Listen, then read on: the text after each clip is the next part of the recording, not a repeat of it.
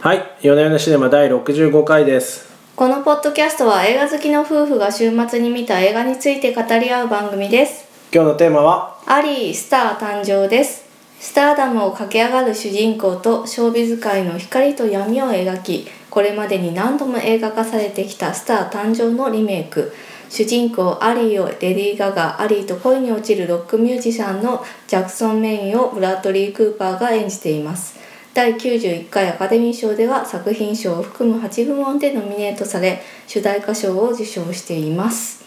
ということですということですねこれいかがでしたあ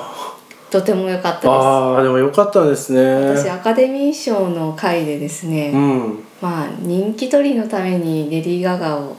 まあね歌でねとかに入れたんじゃないのっていうふうに言ったんですけどうんうんうんそうでもなかったそうでもなかったそうでもなかった実力だったレディー・ガガ上手だったんですよなるほどいや本格的な演技って多分初挑戦だと思うんですけれうんども、うんうんうんまあ、堂々たる主役ぶり、まあ頑張り屋さんですよね彼女はねううんん、とっても自然でしたドラマパートも。うーんうんね、これはねみんな驚いたと思いますねで、うんレディー・ガガさんって普段ですねものすごいド派手なメイクとかまあそうですねな衣装で、はい、有名なあのミュージシャンなんですけどこの映画ではほぼすっぴんに近いような素顔に近い、うんうんうんうんあの顔を出していましてそれがまた新鮮なんですよね。うーん彼女自身がこの役に投影されているっていうふうになるほど行ってもいいなと思っていてそのうんもともとは、えー、とそのナチュラルなメイクの彼女が、うんあうのん、うん、スターダムを駆け上がっていく時にですねマネージャーにいろいろ言われてそうですね髪型も変えてみたりとか、人工的な感じになってくるんですよねシそうそうそうョービズショービズした感じになっみてたいいくなねそう今人気だからって言ってちょっとあのダンスを取り入れてみたりとか、逆ね、にレディー・ガガっぽくなっていくってそうそうそうそうなんですよっていう風になってるんですけど最後の最後にはまあ彼女の歌を取り戻すっていうようなシーンで終わっていてそうですねはいえーとまあ、そのあたりもね彼女自身に近いなってなるいほうど感じがしましたよねあのレディー・ガガさんも最初はポップミュージシャンとしてね、うあんの奇抜な衣装と派手なダンスみたいなのでそうですね、はい色物っぽかったですよそうね色色うん今そでうもね色物、まあでも今まあそういなんかうポップの王道みたいなところからスタートしたんですけどもともと彼女は実はあのちゃんとした音楽学校あを出ていあるなんかエリートなんですよね彼そ女うねそうなんですよあの本当にあの才能のあるミュージシャンなんですよねでえっ、と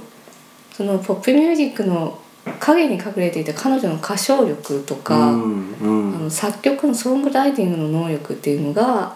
あのだんだんとあのみんな分かってきたっていあう今は今今のはねレディー・ガガの話をしてレディー・ガガの話そうですストよーリーじねゃなくてはい、はいそうそううそう、なるほ現ど状としてはいあのレディー・ガガさんもそういう派手なあのデビューの仕方をしたんだけど、うんうんうん今はその彼女の真の実力っていうのがだんだんみんな分かってきてなそるのほどあのちょっとこうこれまでにないような本当にあのシンプルな楽曲のあのほ曲を出していいたりとか、うん、シンプルなアレンジの曲を出していたりとかまああの彼女自身のそのヒット曲をジャズで置き換えたりとか、うんうんうん、はい、シンプルな構成で置き換えたようなアルバムとかも出していへるっていえうこあそうとなんで,、ですね、はい、それがまたあの再評価につながってうるんですよね。ーんということであの彼女自身のその音楽的なステップというかうんっていうところとか、まあ、人生模様みたいなのとちょうど重なるようなほ感うじほうでアリーさんが描かれていてほうだからこそ観客としてもすごく感情移入しやすいなるほどねそこまであると深みがあるんですねと思いましたうね。ーんなるほどいやー私この映画あんまり好きじゃないですねああどのあたりがですかうーんなんかやっぱりこうベタな展開でこれそうですねちょっといろいろこうリメイクなんですよねうんうんそもそもリメイクでこうみんなが知ってるお話の何回目何回目でしたっけ4回目4回目、えー、と実はハリウッドでも4回映画化されている話でして、うん最初が37年で次54年のスター誕生っていうのがですね、うんうんうんまあ伝説のミュージカルスタージュディ・ガーランド主演なんですね、で76年のスター誕生はこれまた伝説のミュージカルスターバーブラ・ストライさんの主演でございまして今回も伝説のスターですねそうなんですよ伝説のスターが登竜門といいますかそうですねほうそうですねなんでレディー・ガガさんまあかなりのプレッシャーだったと思いますそうーのん2人と比較されることになるという役なのでなんかなんか私の最初の印象はなんて陳腐な話なんだとはあはあなんてこうベタな展開なんだなと思ったんですけど多分あれですよねもうそういうそういう話感じじじゃゃななくくててもうみんな話の筋はねそうそうそうすごい知っててもう古典的な筋なんですよ。 「桃太郎」とかそうあの ー同じで若い女性ともうねすでに地位のある男性が出会って、でで若い女性がスターダムに駆け上がっていく逆にその男のそう方ですは、ねあアルコールとかにそうですね溺れて破滅していくっていうお話なんですそけうどそあのそのテンプレート自体はですねものすごいよくあるんですよ。であの「ララランド」とかもまあそんなう感似じてますよね構造が話ねですねアル中では、はないけれども、うん似てると思う彼女の方が先に行ってしまって、そうですね取り残された男の方うんがポツンってしてしまううんとい最う後サッドエンドでね、はいハッピーエンドにならないっていうはいいやだかっらてそいうところのなんですけ最ど初本当にベタだなと思ったんですけどそれはむしろこう、ベタなんじゃなくてこれが原点でうんまあそうでこれすねだこかれらまでこ見のてきたものがはいなんていうか再解釈みたいな、そうそうそうその桃太郎をいかに現代的にやっているかっていう話なのいでやその桃太郎の筋についてどうのこうのみたいな話ではそなういそと。うそう認識しいていただけうるとそうですねなんかと最は初いえねでも若い観客が見たことないと思うんであーまあ、今回はこのテンプレートを見るのが初めてという観客に向けても分かりやすい内う容になっていたと思いんままあでもそれはそうですよねあのすごい現代風に作り直されてす。うんいたのいるいたとので、思いますね普通に楽しめるんじゃないですかね、うん、そうですねそうんの私37年のやつは見てないんですけどうんその54年と76年のと比較するとですねおやはりまあさすがですねそうですねでもこれねどっちもすごい有名な映あそ画うななんんでですすよ。ねはほい、うほうでと比較しますとうんなんかやっぱりその男の男性の側のですね背景というのがより細かく描かれてるなというのは思いましたしその主人公の方の家庭事情みたいなのもやっぱりきちんと描き込まれているっていうのがあの現代的だなっていうのはちょっとあどうなんですか過思去いまのしたよねリメイクというかオリジナルとそのニコンのリメイクはその音楽のジャンルは、まあ、当時当時のそあのそうですねうん最なまあ、メインストリームのものうんうんうんになってるんですね。そうですねへえまあなんでこういうポップミュージックとかではもちろんないんですけど、うんうん、えっ、とそうですねこう今回そのジャックさんっていうジャクソはいはいン・メインさんっていうロはいックミュージシャンの方ブラッドリー・クーパー演じはいる、はいはい、がいるんですけど、まあ、この方は割と家庭事情が複雑でうんでそのアル中になってしまった原因っていうのもそのお父さんがそうでもすとねもとアルそう中ですで年取ってからできた子で。うんでお父さんと家で2人きりみたいな状態だったんですよね。まあ、それでもなんかあんま愛情が足りてないんですよそれね。でうん、多分あのネグレクトっていうやつだと思うんですよねそれでうん、まあ、13歳ぐらいで自殺を試みるんだけれどうんうんも、えー、とその時に失敗しちゃったっていうような話とかも出てきますうと。んうんうんでその家庭事情プラス、えー、と自分が耳が聞こえなくなってるんですよねそうですね片耳が、はい、聴力を失いつつあって、うんミュージシャンなのに聴力を失うっていうのははっきり言ってもう恐怖なわけですよね、まあ、結構多いみたいですけどね。そうよく聞きますよ、うん難聴になったりっていう話は聞く、うん常にあのステージの中で大きな音で音を聞いているので、うん、イヤモニすればいいのになって思いましたね。うんなんで嫌なんでしょうね。そうですね、まあずれましたなんかそう自分の声しか聞こえなくなるから嫌だっていうのを言ってましたねね。うんうんあれでもあれってバンドの音は聞こえないんですかいや聞こえると思いますよミックスすれば。うーだんからななんでイヤモニを今時ねもうほとんどの人イヤモニ使ってますよね。うん使ってますうねうんん、もうちょっと分かりませんけどまあいいね、ですはいただなんかそれをつけてない片方の耳がやっぱりやられちゃうっていう話は聞きますけどねああそうなんですね。うんへえ。うんうんまあそれは置い置いといてはい、はい置いといてっていうことで、まあ、そのそもそも彼の心の拠り所であるところの音楽、うん彼は音楽以外での言葉を持ってないんですよね。うーそうんそうですねそうそう音楽しかできないのに音楽を失いつつあるってういううんんうんうん状態なんですよ、うんだからこそもう酒に溺れるしかないうんとても孤独な方なんですうんと。でそんな彼がそのアリとですね初めて出会ってでまあ彼女であれば通じ合えるんだっていうなんかこう、うん魂の開口的な感じになるわけですよなりましたね、は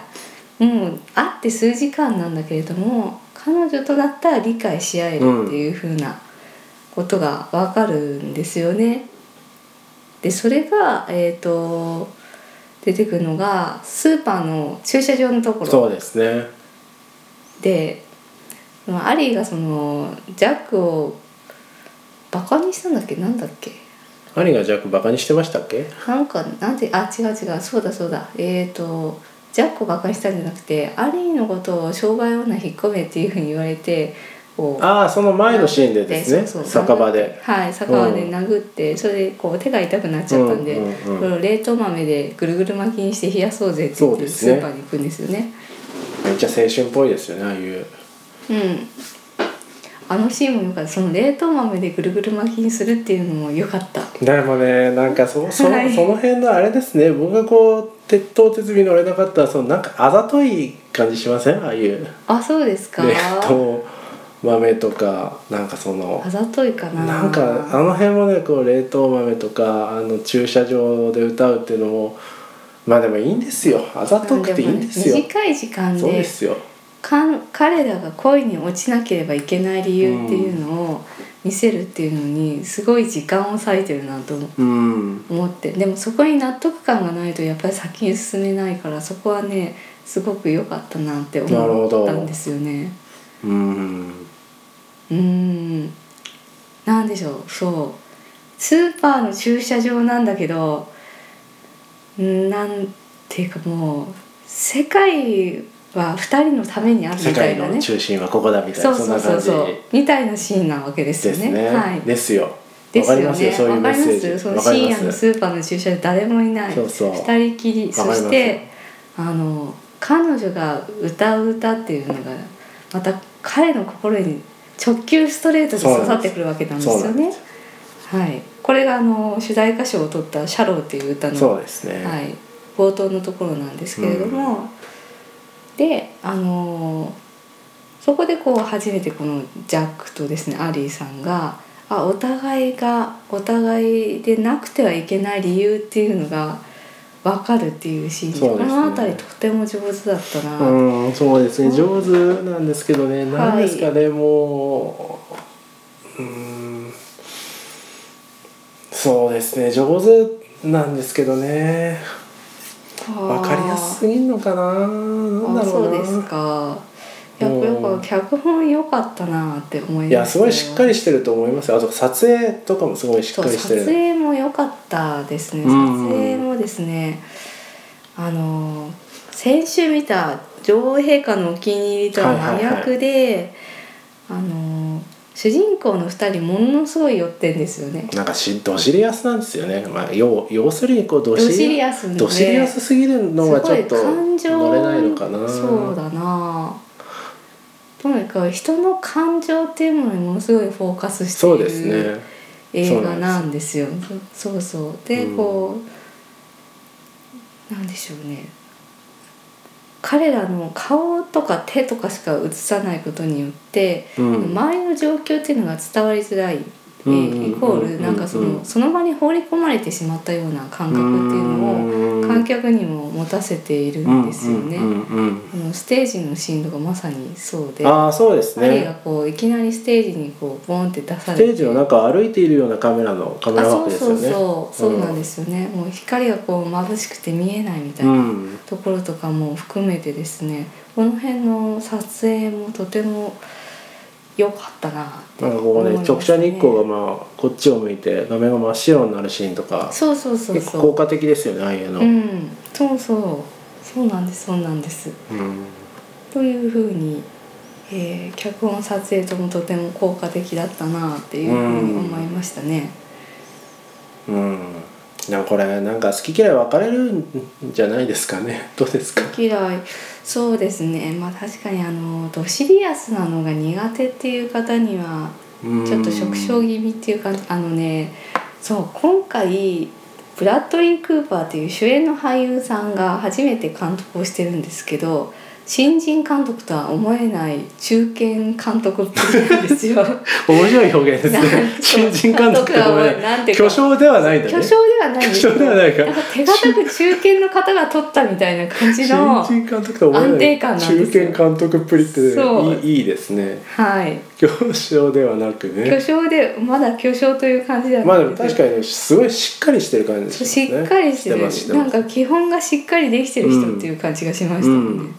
うんどういうそこもすごい驚きましたねうんブラッドリー・クー初監パーは督でかっていうのはすごいなって芸達者ですね芸達者なんかうん、プロデューサーとかもやってるしね、うんギターも今回のために覚えたんでしょそうそうなんですようギターもですねうんなんでしょうねえっ、とウィリー・ネルソンっていうミュージシャンいるんですけどその息子のルーカス・ネルソンさんっていう人に映画に協力してもらってですねほう彼にこう習ったりとかしているらしいんですよね。へえなんかあのオープニングのすごいヘビーロックみたいなやつも彼が書いてるとかああなのかなちょっと私そこまで見ていないんですけ何どか記事そうにか見もましたけどあそうなんですねああじゃあそうなのかもなんねか芸達者ですよねすごいですねうーんうんうーん、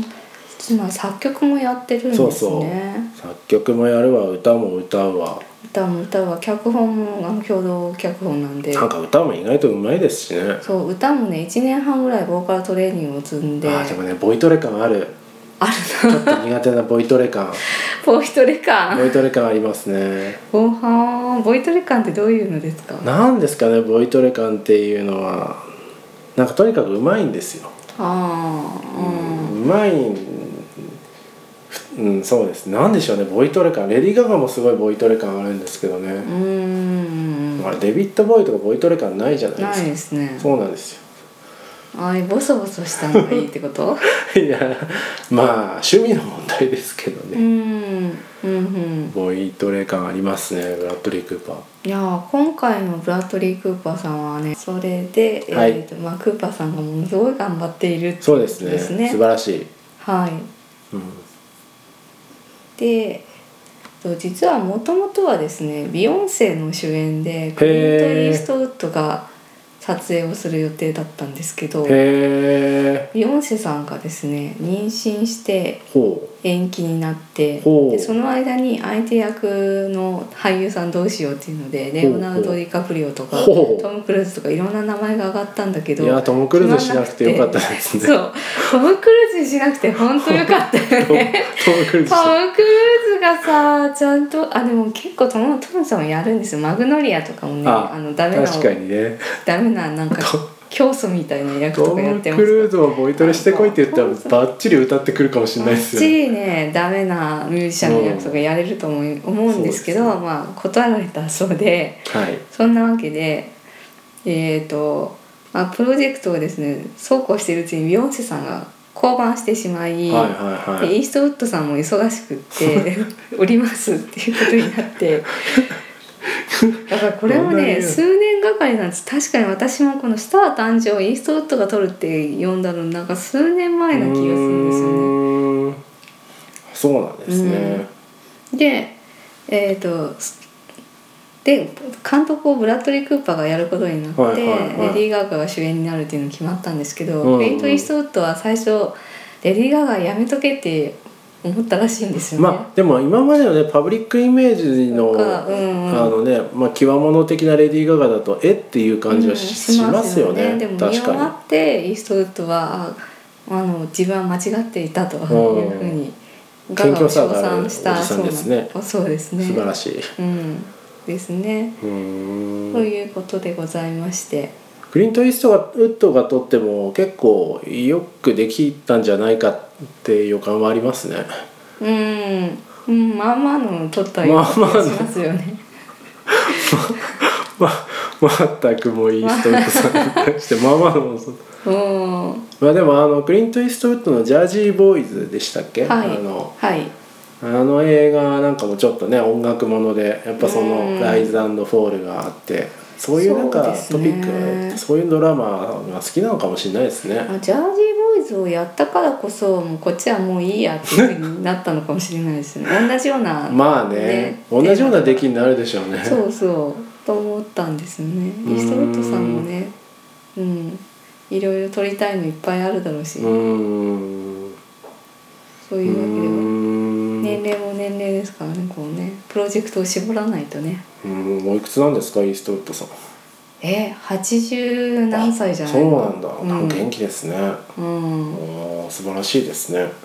うんブラッドリー・クーパーがあれですよねあの45とかそんくらいですよねさっきちょっと調べましたがああそうなそんなものんでしたもう40代なんですうよん75年生まれとかでしちょたっと待っねてクリント・イーストウッドは何年何ちょっ歳と今検索してますのでこのタイピングの音がお聞き苦しいかもしれませんが88歳ですすすげえげえあー88歳もうすぐ90歳じゃないすごいねそうだったんだあーすごいですねまあでも今回頑張はってるよね ちょっともう戻しましょうか話、はいはい何まあでもまあそういうまあ紆余曲折があって、はいまあそのブラッドリー・クーパーうん監督主演でうんそういうなんですかねなんか棚からぼたもちみたいな感じでできた割にはすごいそう完成そ度うですそね。うそうなんですよいやだからブラッドリー・クーパーもものすごくこのプロジェクトにかけてたんじゃないかなうとー思うんですよねん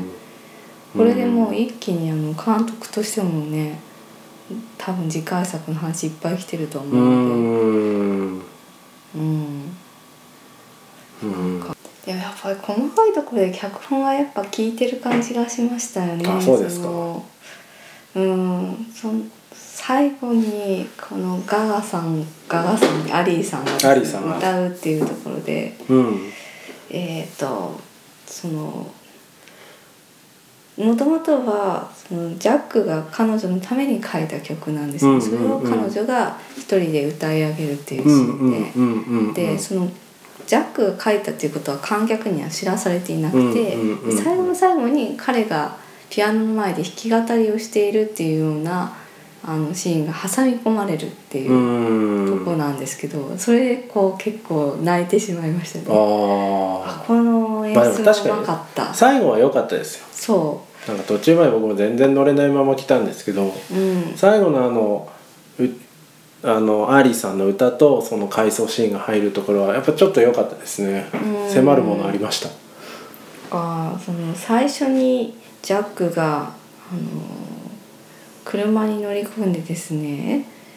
えー、とまあお酒飲んでその後でこう、看板が映るんですけどはいはいはいそはいこであのすでにもう耳鳴りがしていてあ最初ねそうそう見返して初めて気づいたキーンって音がしキーンってて耳あ耳鳴りがしていてで外にはその公衆台みたいなロープうんうのん首吊首り吊りのロローープみプたのいな看板が出ている首吊りロープの看板そしてそうだななんかレインボーマークなんかね、それがねうんそうですねうんなんかこれがあの後々象徴的なことにつながっていくんですけどまあネタでもネタバレっていうかみんな知ってんですかねアリーマアリーアリーアリーマイラブは関係ないね関係ない 全く全然関係なかったスター誕ス生タをー誕過生去見た人たちはあまあ話の推理は知ってるからそうなんですけどううん、ですけどまあなんかそういうふうにあのちょっとしたあの挿入を入れたりっていうところがすごく上手だったかなと思って、うんあの全ては見せないんだけれどもちょっとこう気になるようなポインうトをん少しずつ少しずつ見せていくっていうところが上手だったなとあとねお兄さんよかったああのキャラいいですねお兄さんあのキがャラあのーお兄さんとなんかこう言い争いをしてでいいやつなんですよね結局結局お兄さんもそうねお兄さんいいやつなんですけどはい、うんでその後であの俺が尊敬してたのは父親じゃなくてお兄兄貴さだん兄貴だっていうふうに言って、お兄さんがすぐ車を発車させるんですけど、うんうんその時にあれなんかすごいジーンって感動してないのかなと思ったら目だけはものすごく涙を止めてるっていうカットなんですよ。うんうんうこんこが良かった。っていうふうにその多くを語らないんだが、うんうんちょっとそのワンカットであの挿入しますっていうところがうまい。なるほどちょっと僕もう一回見直してみようかなはとい思い ますはい。はいと思いましてあの初監督作にして堂々との出来でございまし堂た。々と中堅はい 監督官のそ堂々とそう中堅監督感のあう受けるるはいいい映画でしたはいまあそうですねまあまあ私の気づきとしてはそのいい映画と世の中の映画には4つに分かれるかなとはい思いましたあはい良い映画と、まあ、完成度の高い映画低い映画とあと好きな映画嫌いな映画っていうのにうん分かれるんじゃないかなと思いまして、うん、うんそうですね映画の出来としては前回前々回の「そのマイ・プレシャス・リスト」とかよりはいすごいいいと思うんですけれども、はいなんかあんまり好きになれないなっていうのうんがあるのがこういうエンタメの奥深いところですね。うんあそれはよくありますよね、うん、うん、クオリティ高いんだけど別に好きじゃないっていうそうですねありそうまですすねなのでまああの見る人によって楽しめたり楽しめて楽しめなかったりするかもしれませんけれどもうんそうですねまあちょうんあとまあ54年となんいやそうねジュディ・ガーランドとバーブラ・ストライサンドへのあの